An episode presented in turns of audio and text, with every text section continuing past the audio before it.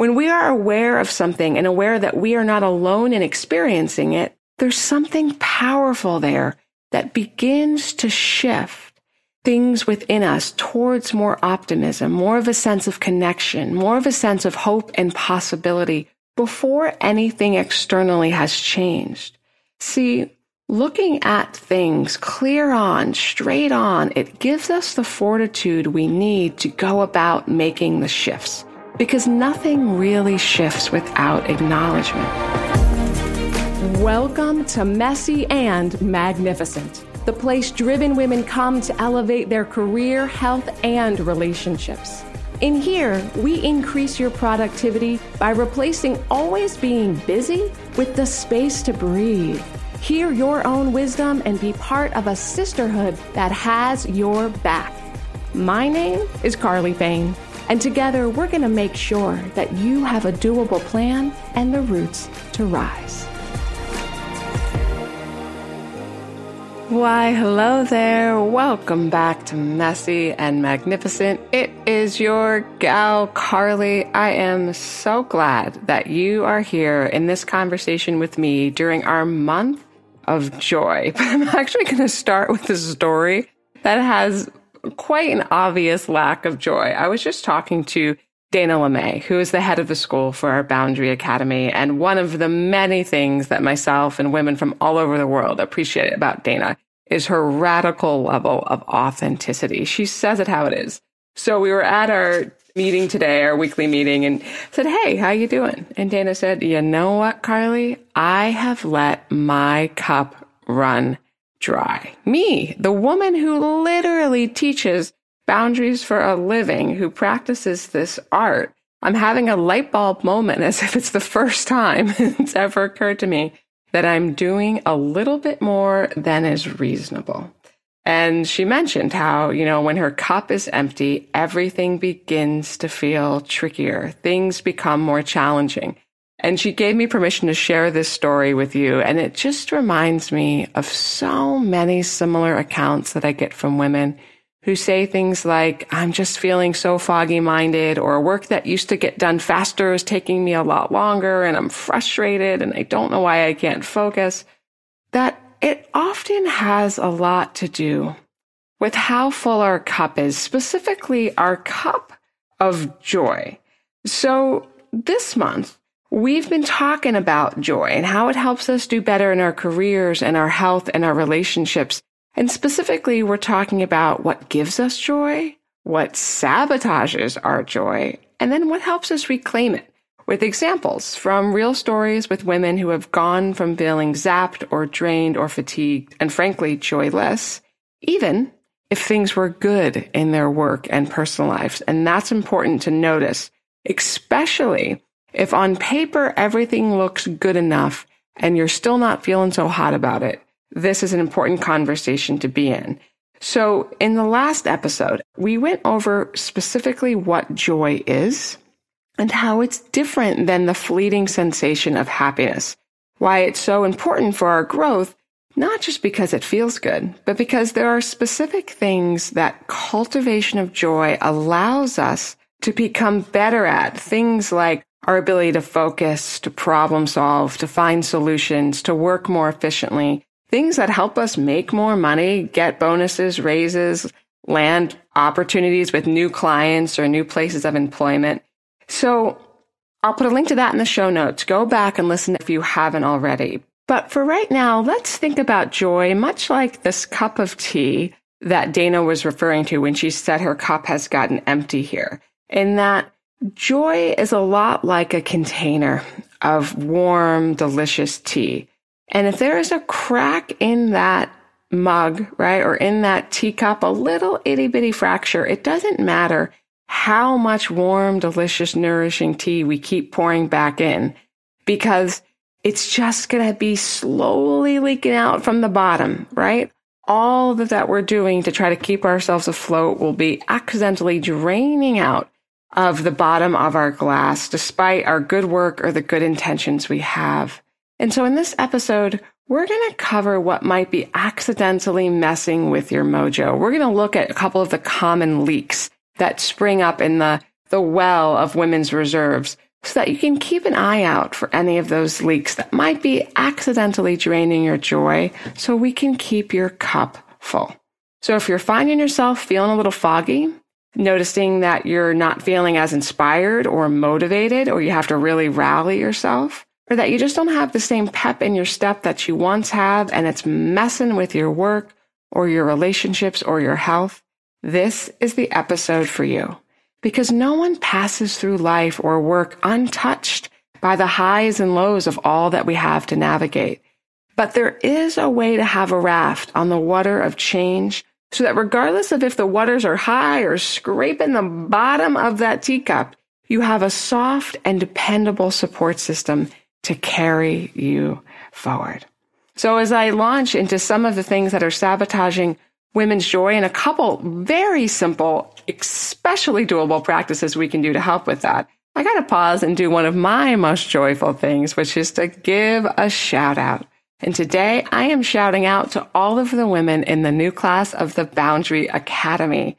We have gals from four countries showing up with courage and curiosity and such great questions about the places they want to be setting boundaries. I am so glad that you are showing up for this work and that we get to do this together in community with one another. I cannot wait to see what continues to unfold for you as we go through these modules of the Academy together. Just know that you're in my heart, you're on my mind. And hey, even if you're never in the Boundary Academy and you're just listening in on a regular basis, know that I think about you a lot too. A lot of women say they want to feel better in their career or their relationships or their health, but they don't always show up for it. And just showing up, popping in an episode like this as you go about your day can make a world of difference.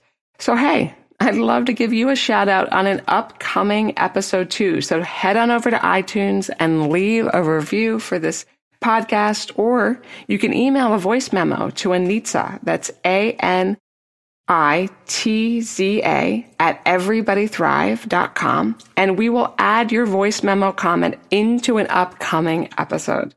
The last time we did that, actually, a woman said in a voice memo, we ended up inviting her on to be a guest for an entire episode.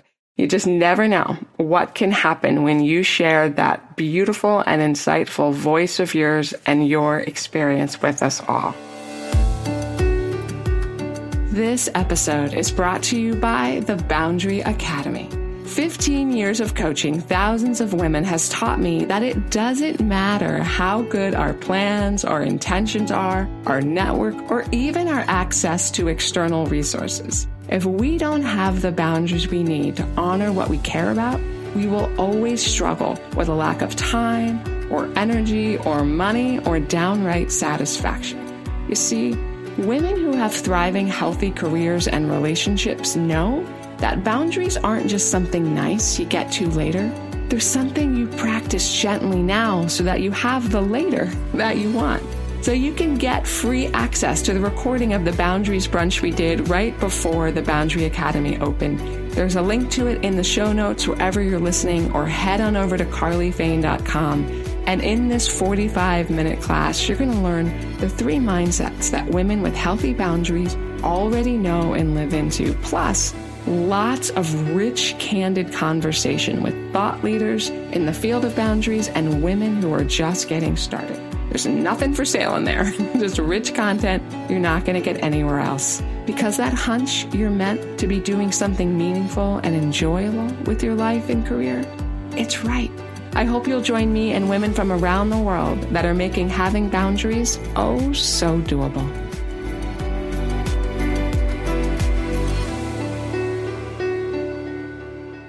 So, if we're going to talk about joy, I want to be specific and make sure that we're sharing some common language around this because oftentimes words like joy or happiness or positivity, they're used interchangeably, but really they're separate things. But the definition of joy, according to the American Psychological Association, is that it's a sensation of extreme gladness or delight or exultation in the spirit arising from a sense of well-being or satisfaction.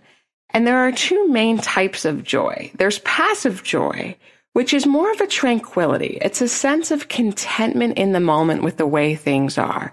For example, if you're driving in your car and you see a rainbow come up over the hill that you're driving through, that might be an inward moment of beauty where you forget about everything else and you're right there appreciating what's in front of you. Now, the other type of joy we see is a more active joy.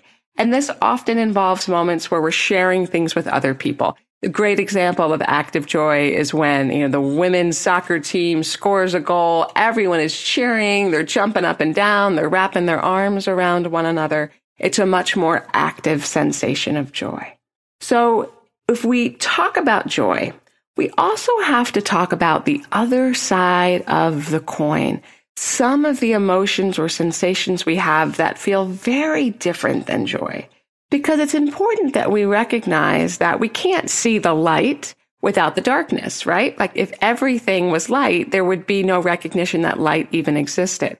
Every emotion has an opposite emotion or it has a balancing emotion or it has another sensation. And so the obvious opposite of joy is sorrow. And in a moment, we're going to talk about that because it's actually really important to understand and appreciate sorrow if we're going to talk about joy. But first, I want to talk about something that's in the middle between joy and sorrow that's really important to acknowledge here. Adam Grant recently, maybe you caught it, wrote a great New York Times article, and I'll put a link to that here in the show notes, where he talked about languishing.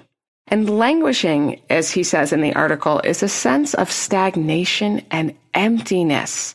It feels as though you're kind of muddling through your days, looking at your life through a foggy windshield. And it might be the dominant emotion of 2021 was what he had to say. And I appreciate him bringing the conversation of languishing up to the surface here because really it's kind of like the middle ground in our mental health that dulls our motivation and focus, but it's not maybe as clinical or as serious or as recognized as full on depression or grief or sorrow. And so what we're noticing here right now, and what I'm seeing a lot within my practice as I work with many higher achievers, is that lots of women are feeling languish. They're feeling the foggy nature of having navigated uncharted territory through this COVID pandemic for the last year and a half. And yet they judge themselves for not functioning the same as they used to or knowing what to do to fix this or other challenges that are coming up. They're just feeling frustrated that they're not feeling more like themselves or more like who they are when they're at their best. So before we can fix things, before we can address something like languishing or something as deep as sorrow or grief, we have to first be willing to acknowledge them. And that's what this episode is about. This is an episode of acknowledgement because there will be relief here when things are seen or heard and understood. When we are aware of something and aware that we are not alone in experiencing it, for example, Adam Grant writing this article about languishing, which it turns out went viral very quickly because so many people related to it. There's something powerful there that begins to shift things within us towards more optimism, more of a sense of connection, more of a sense of hope and possibility before anything externally has changed. See, looking at things clear on, straight on, it gives us the fortitude we need to go about making the shifts because nothing really shifts without acknowledgement. So my intention today is that we gather around this episode like we might gather around my dining room table if you were here with me and just talk for a moment about some of these things that get in the way of our joy to just listen and just learn and look at it all through a lens of curiosity rather than judgment as I outline two very specific questions that you might want to ask yourself if you're noticing that you haven't quite set up your camp in joy lately. If languishing or sorrow or grief or struggle have been consistent in your days, I want you to just notice what happens as we give voice to that, right? I'm not a psychologist. I'm not giving any medical advice. Of course, if you've got proper depression or suspect you have any symptom like that, that's a place to talk to a medical professional. Today, we're just going to talk for a brief moment here about whether or not we let the sorrow or the languishing or the challenges we're facing be seen and be acknowledged. I think a lot about Kahlil Gibran, actually, who was a Lebanese American writer and poet and artist. He wrote this powerful short phrase in one of his works on joy and sorrow. He said, Your joy is your sorrow unmasked. And what Kahlil Gibran was saying there is that our capacity to feel joy increases as our capacity to feel sorrow or other challenging states expands. My goodness, I wish somebody was there to tell me that when my former fiance Adam passed away. We talked about that on one of our first episodes, actually. But one really fascinating thing that happened during that time where I was really rocked to my core. I didn't know how I could possibly show up for my business, for my clients, for the people whose livelihood I was responsible for supporting when I was in such deep suffering. But one very interesting thing I found during that time that I didn't understand logically, it made no sense to me in the moment, was that in that moment of deep suffering, it felt like somebody had gotten out a highlighter and was highlighting all of the emotions of my days. Sorrow felt so sorrowful. But when somebody did something kind, it felt extremely kind. Or when something was funny, it was just like belly laughter funny. Or when something made me feel uncomfortable, it was deeply uncomfortable. What was cracking me open to feel so much grief was also allowing me to feel all the other things too.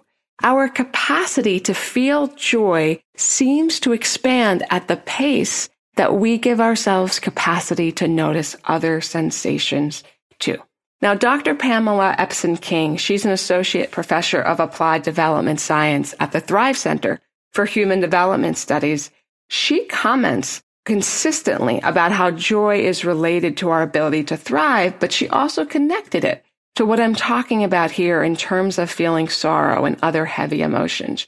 She said, and I quote, Joy and sorrow are deeply connected. Both are a response to those things that matter most. Joy is our delight when we experience, celebrate, and anticipate the manifestation of those things we hold with the most significance, like birth or graduation. Sorrow is our response to the violation, destruction, or deterioration of such sacred things. This perspective helps us understand why the loss of human life due to COVID-19 pandemic and the devaluing of human life evident in structural racism leave many grieving and in such profound sorrow. However, she went on to say, this complexity also informs how we can experience joy and sorrow at the same time. How true that joy is tied to our potential to grow as an individual and relate and give to others, and how our values can endure in the face of loss and suffering. The trick is stay connected to those things that deeply matter in the face of adversity and loss. And so do you catch what Dr. King is referencing there and what Kahlil Gibran is talking about and what I'm mentioning when I talk about this highlighter that felt like somebody was coloring the edges of the sensations in my day? It's that we cannot turn off one emotion. For example, the emotions that are sticky or tricky or difficult with also turning off our ability to feel the emotions we really do appreciate and enjoy. And so I want to pause here for a moment and just check in with you. If you were hanging out in my office with me right now, I would say, what do you notice as we talk about the connection between sorrow and languishing and joy? Of what I've just shared, are any parts relevant to you? Is there something here that's ready to be seen or acknowledged. Maybe not all of it right now, but perhaps you do schedule in a moment to acknowledge anything that is bubbling up for you here. And when I say acknowledge, acknowledgement can look like writing a few lines in a journal or on a slip of paper, or considering the connection between your emotions and your experience in the last year and a half as you go through a walk through a park or around the block, or heck, just for the duration of the next time you shampoo your hair. I just encourage you not to rush this part. As human women, I think we're expected to go from one thing to the next, to the next, to the next. There's always something that's on our plate to do. But when we don't get those little pauses, these moments to acknowledge the, what we're experiencing in real time, things can begin to fester. Things can begin to feel stuck. We can feel like we're going round and round and working really hard and not quite seeing the progress or the results or feeling the things we really want to feel, even though we're putting forth plenty of effort. So I encourage you, if you're feeling lots of feels right now, not to rush this part. Even if it feels like a stretch past your comfort zone or just the zone of your convenience because you have enough to do today.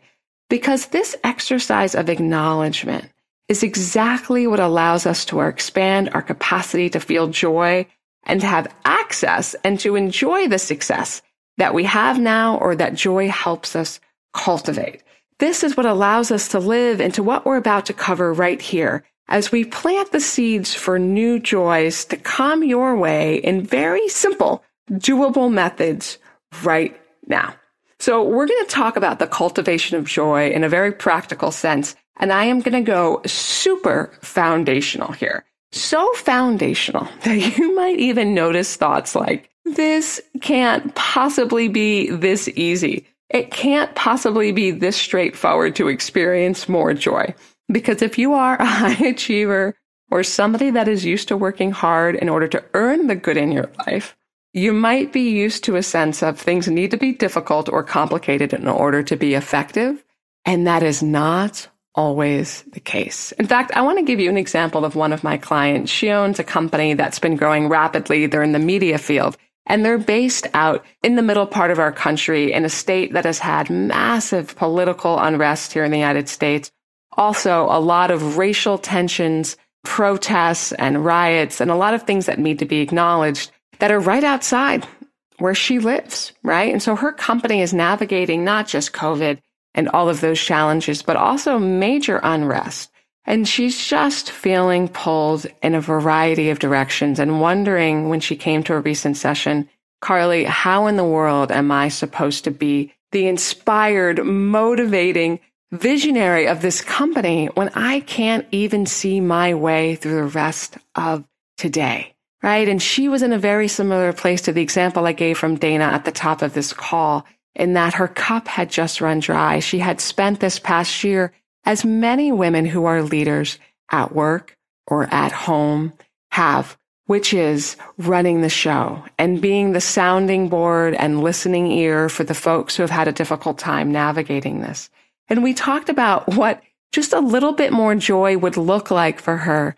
Even though she has lots of responsibilities on her plate, one of those responsibilities was balancing the budget for her company that has to get done in this fiscal quarter. It can't be neglected. And she's the one who has to do it. And so we talked about simple things that she might do to bring her self joy. And just in that conversation alone, as she began to brainstorm ideas about joy, her sense of brainstorming other things really began to return. So we're going to talk specifically about a few things that have been found statistically to be universally joyful these are items that seem to spark joy for people across lines of gender or ethnicity or other demographics. And this research comes to us from a woman named Ingrid Fetell Lee, who did a great TED talk on where joy hides and how to find it. There's a link to that in the show notes, or you can just Google that too. But as she was studying joy, she noticed that there were some very specific, tangible items that were just universally effective in reconnecting us to this great sensation. They were things like cherry blossoms, or bubbles, or swimming pools. People lit up when they talked about tree houses or hot air balloons, or this one really speaks to me for some reason, those little plastic googly eyes. I mean, I laugh like as I, as I just think about googly eyes or ice cream cones with sprinkles, or rainbows, or fireworks. And what she said, I'm going to quote here because it's just so perfect. Ingrid said, The sharply divided, politically polarized world we live in sometimes has the effect of making our differences feel so vast as to be insurmountable. And yet, underneath it all, there's a part of each of us that finds joy in the same things. And although we're often told that these are just passing pleasures, in fact, they're really important because they remind us of the shared humanity we find in our common experience of the physical world. End quote. So as she began to study these interesting things like googly eyes and the cherry blossoms and what is it about sprinkles that lights people up, Ingrid just put a bunch of images printed out of these things where she could see them. And after noticing them for a while, she began to spot patterns. There was commonality in each of these things. She noticed patterns around things being round in shape or having pops of color or sense of abundance or multiplicity or a feeling of lightness and elevation like you might get with balloons. And she noticed how we really do access joy through tangible physical attributes or what designers would call aesthetics. Now, interestingly enough, she points out that the word aesthetic comes from the Greek word asthome, which means I feel, I sense, I perceive. And this is why it's so important that we dare to pause and feel and sense and perceive. Because it's in these types of moments that we're able to connect a little bit deeper with joy. Because we're not thinking about the 20 things we didn't do right or the 10 things we still want to get to before the day's end. We're right there in the moment where joy happens. And so I want to give you a practice here. I want to make this incredibly practical and I am going to join you in this practical practice of joy. I want to invite you to set for the next 21 days a joy alarm. Maybe on your phone or any other place where you can have a reminder pop up where you have a little alarm that invites you to be alert to the joy available to you in the moment. And to make it a little bit easier in case you're like me and you love to have things planned in advance or you want to know that joy will be accessible, especially if it's not coming to you easily right now, you might prepare something simple to have on hand. Like for me, for example, I am going to go buy a cheap jar of bubbles and I am going to blow bubbles for a few minutes every day for the next 21 days. Whether it's rainy or the sun is out or it's hot or it's cold or I'm feeling like it or I am not feeling like doing joy, I am going to go blow a few bubbles and I'm just going to notice them. I'm going to be in that state of asthome the Greeks were talking about, of just feeling and sensing and perceiving, more specifically, feeling and sensing and perceiving something that is not traditionally part of my thought process. I don't think about bubbles on a daily basis. I don't know why not. They're great, but I know that my day is usually full of other things. So what about you?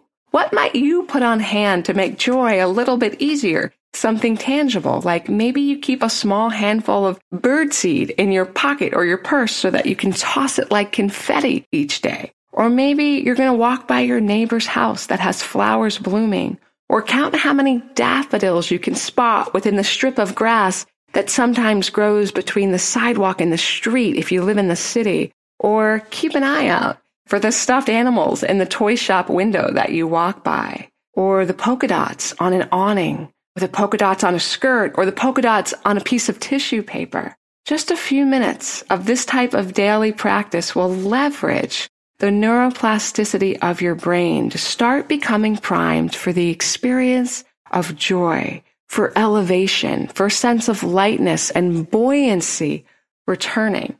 And you will begin to see more and feel more of the joy available to you. I know that this kind of practice, the cultivation of joy, is something that I have had to do again and again in my life at different moments. There are times when the average amount of joy that comes to us by chance, it's just not enough. We have to actively use joy like a verb and practice it. This reminds me, I'm going a little bit off script here, of a term that we used to use in the ashram I was raised in. So I was raised in a yoga ashram, believe it or not. And there was a term we would use called premature transcendence. Premature transcendence was this really interesting thing where when folks would get a little bit of spiritual knowledge or a little bit of a taste of what it could feel like to escape from what was challenging or difficult, they would do just that. They would check out. they would begin to become obsessed with joy or feeling good or feeling bliss. And not only was that really annoying to be around, it was also not genuine.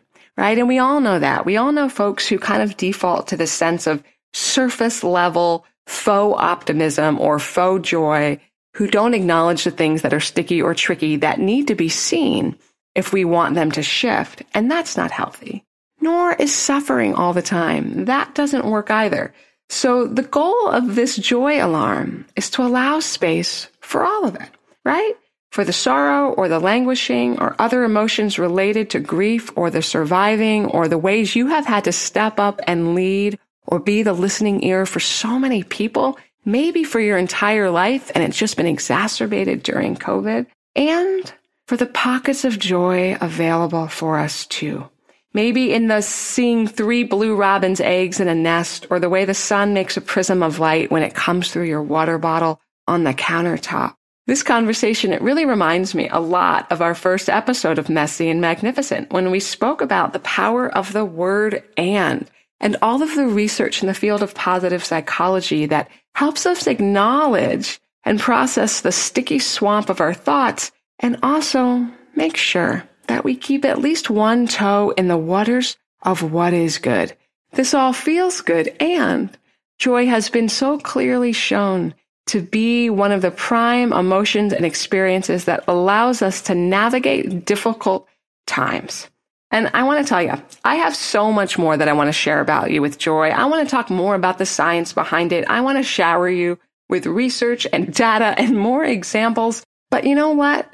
Joy is available to us in the little things, in the present moment. I'll put links to all the research we used for this episode here. Let's start with setting our joy alarm. And if you feel inspired, tag me in a photo you post on Instagram or LinkedIn with something that sparked joy in your days. And maybe we'll find some more common ground for us, some more universal territory in the language of what gives us passion and zest and a sense of levity. And I will definitely keep you posted about how my experiment in blowing bubbles pans out. So tell me, as we think about everything we've just covered today, what is one part you don't want to forget? I really encourage you to share that on iTunes so that I know what's landing for you in a review or send a voice memo via email to Anitza at everybodythrive.com. I'll put a link to her email address in the show notes and we'll keep this conversation going. Because remember, you thrive through nourishment, not punishment. Keep taking care of what you value, including the joy that gives meaning and zest to your days and illuminates your best work. And I'll see you again next week with a brand new episode as we go through the stories of real women who have rekindled the spark of what gives them joy and their best work, even when they thought it could never be found again. Thank you for listening to the Messy and Magnificent podcast and being part of this dynamic, life giving community of women. I consider each episode part of a lifelong conversation of you and me hanging out, sipping tea together, making sure that all women become richer, more nourished, and able to keep on rising. So I'll see you on the next episode next week. But in the meantime, don't forget to head over to carlyfane.com forward slash podcast to get the full show notes. And I've also got some extra special free resources for driven women over there that you won't find anywhere else.